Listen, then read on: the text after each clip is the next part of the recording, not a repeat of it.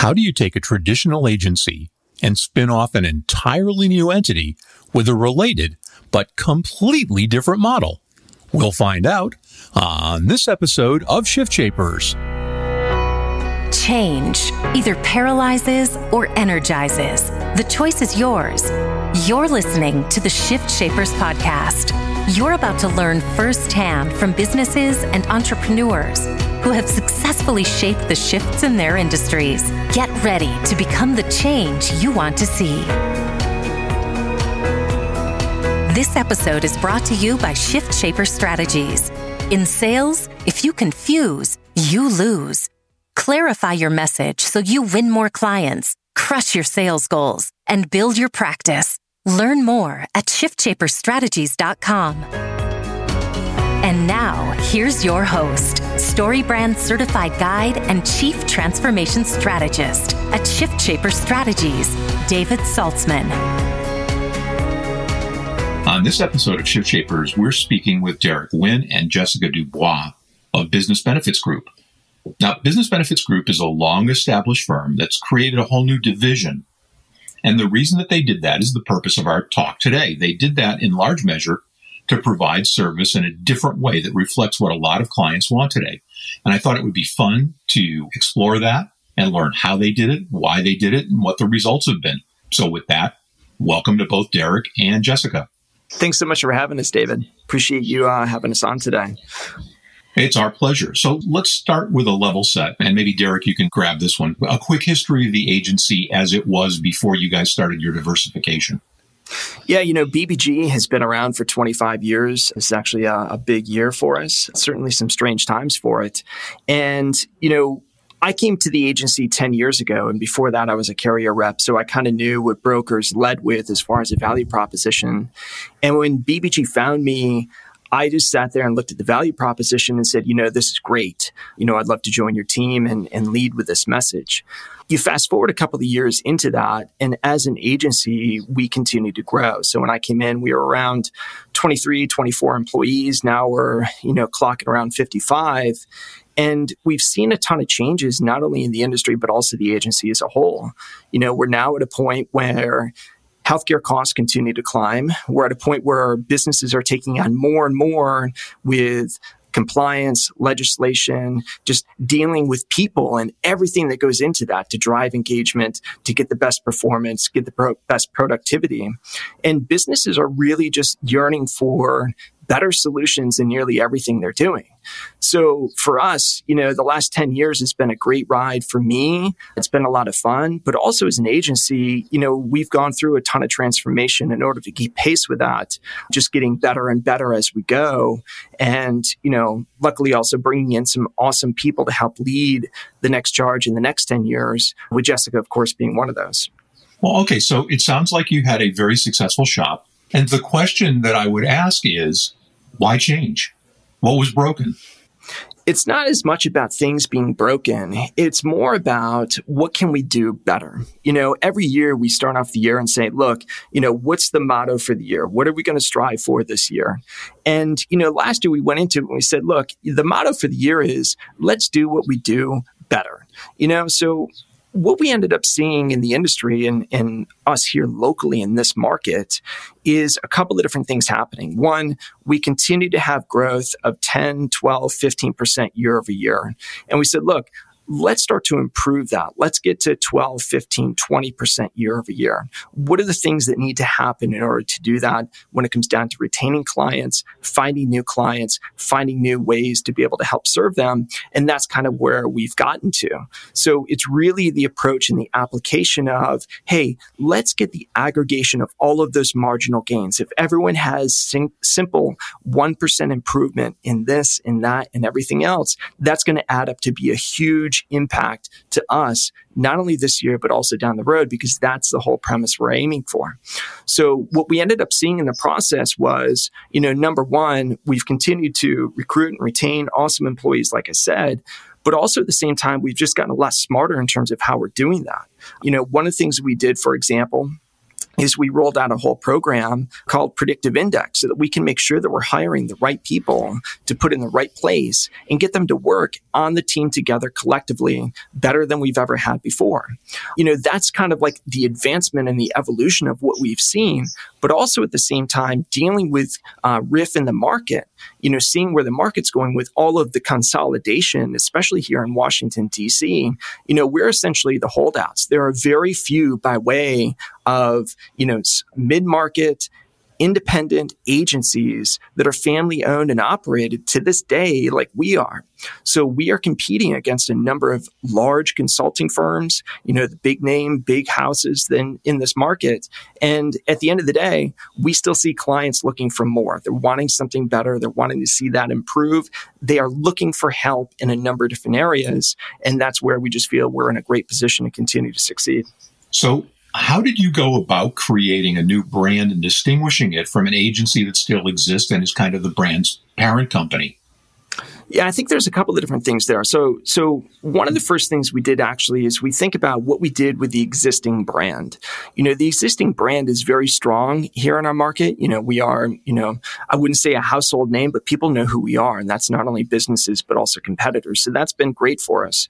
But one of the things we did is we actually led with a refresh of that brand. And that goes right down to everything from the sales deck, the employee open enrollment presentation, right down to our social media messaging and everything else. So that brand itself, the BBG brand, is strong in the market and now it's just very clean and crystallized.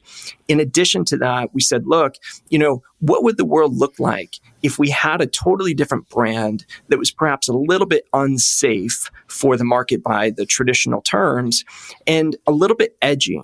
To be able to go after a very narrow cross section of the market. And there was born distilled concepts because what we saw in the market and what we continue to see today is that there are businesses leading with these, you know, half baked ideas in order to reduce healthcare costs. And we know that a number of those do not work. So let's lead with the distilled, clean, pure ideas, the proven concepts that can help to produce results, but also at the same time remain agile in the market so that we can go in and consult on almost anything related to the workplace, the employer, the business, healthcare, etc. Well, I, am sure that there are a lot of folks who are listening who have existing shops who would like to try to make that kind of transition. But perhaps one of the things they're worried about is whether or not that new brand is going to create any market or, or channel confusion. Did you guys find that in, in the marketplace as you took this new brand, distilled concepts out to market? You know, we really haven't. And and I'll tell you why, which is, you know, one of the first things we did in the process is we were just very clear with the communication to clients, which is, hey, this is just something a little bit different we're doing. This is just going to be a very narrow focused solution for the market to be able to consult on different items. And it's just Derek who's going to be leading that effort. So, you know, clients who know me, clients who get me, everything else, they know that I'm going to continue to perform and provide them with, with results on the BBG side.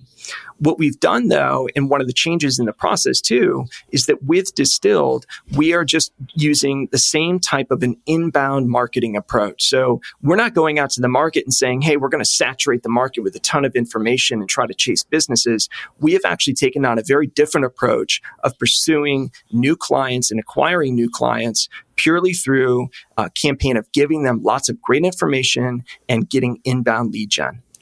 Yeah. And this is Jessica, and thank you so much for having us on today. So we've changed the idea of this lead generation process of marketing and sales to more of a demand generation. And the difference there is very, very critical, I think, especially in our industry, which has been very outdated.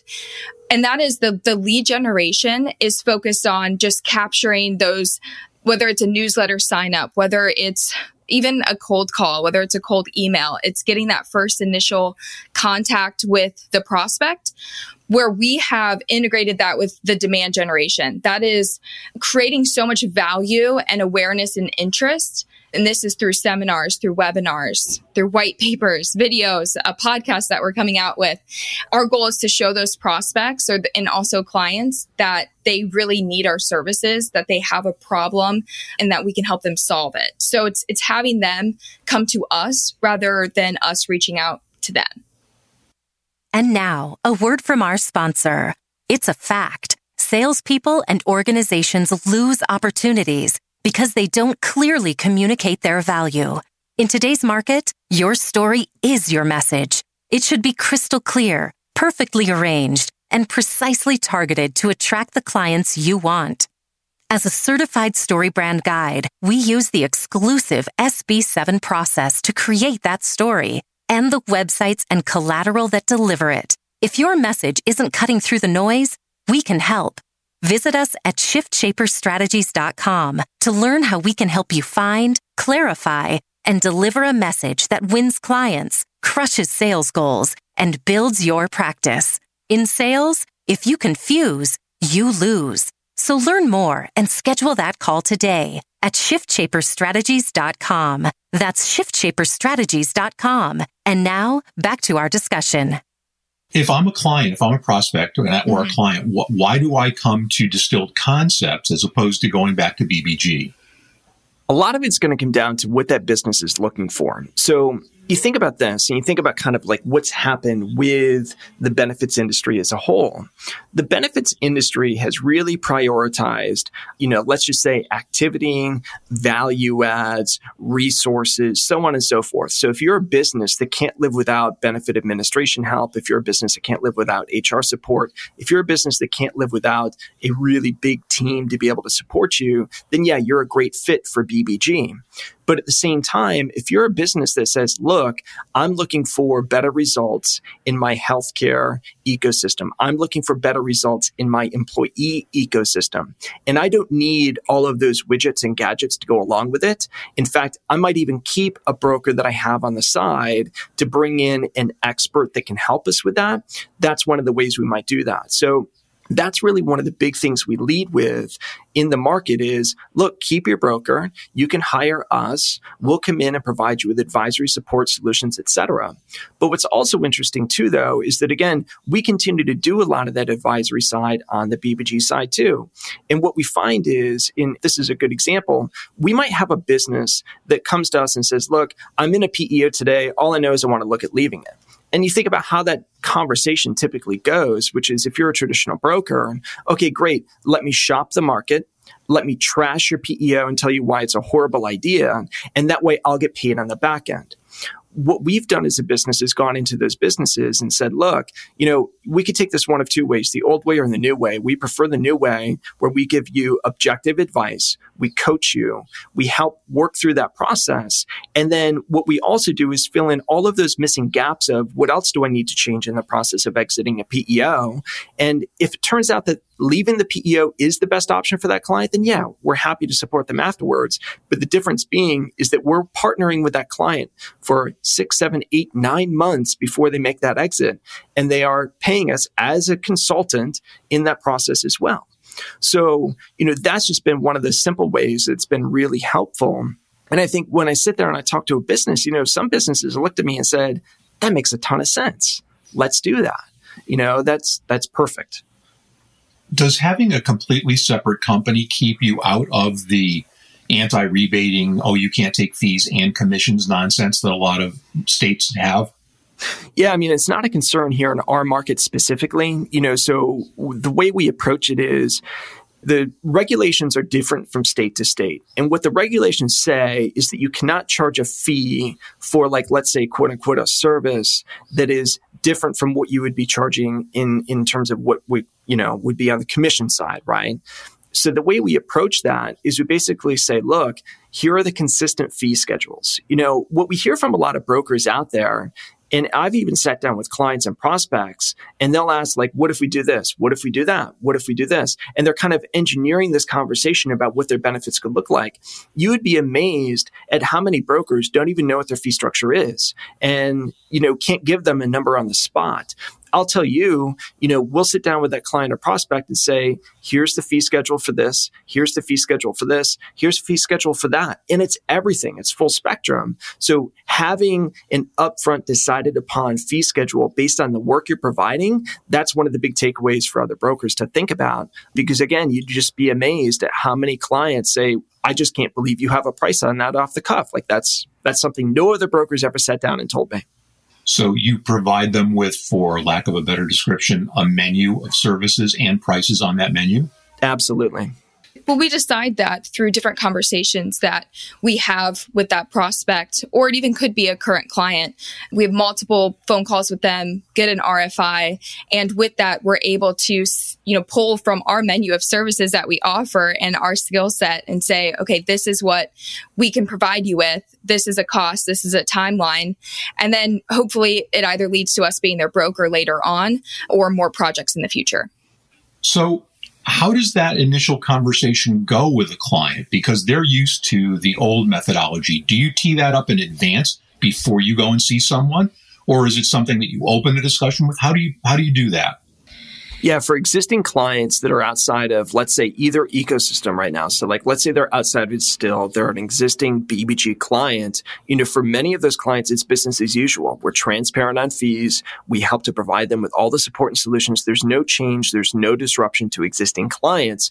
In fact, what a lot of clients have looked at is like, they'll look at what we're providing now as far as a full suite with all of the marketing efforts and webinars that we're doing on the BBG side, but also some of the content that we're creating on the distilled concept side. And some clients have actually gotten really jazzed about that. Like, hey, this is great. Like, this is like they give us credit for thought leadership. So you think about just where that comes in the market, where again, a mid market family owned agency is coming to the market with thought leadership from multiple perspectives. Like there's a number of clients who've been really excited about that. At the same time, other clients have looked at it and they might not be excited about the thought leadership, but at the same time, what they're looking at is they're saying, look, my broker is growing and flourishing in the market. They are doing a really great job. They're getting a lot of great recognition for that in the market. They're happy. So I think, you know, when brokers think about how they market their agency, we have always taken the approach of the number one reason we market our agency is to provide value to clients that's really where we start. If you're a broker and you start with providing value to your existing clients, then naturally other businesses are going to see that in the process as well. And that's the best thing you should be thinking about. What we see is there's a number of shops out there who only market to prospects. When you're only marketing to prospects, the question is if it's good for them, why is it good to, good enough for your own clients as well? You know, that's been the mission, that's been the credo that we've led with, and it's actually, you know, worked out very well for us.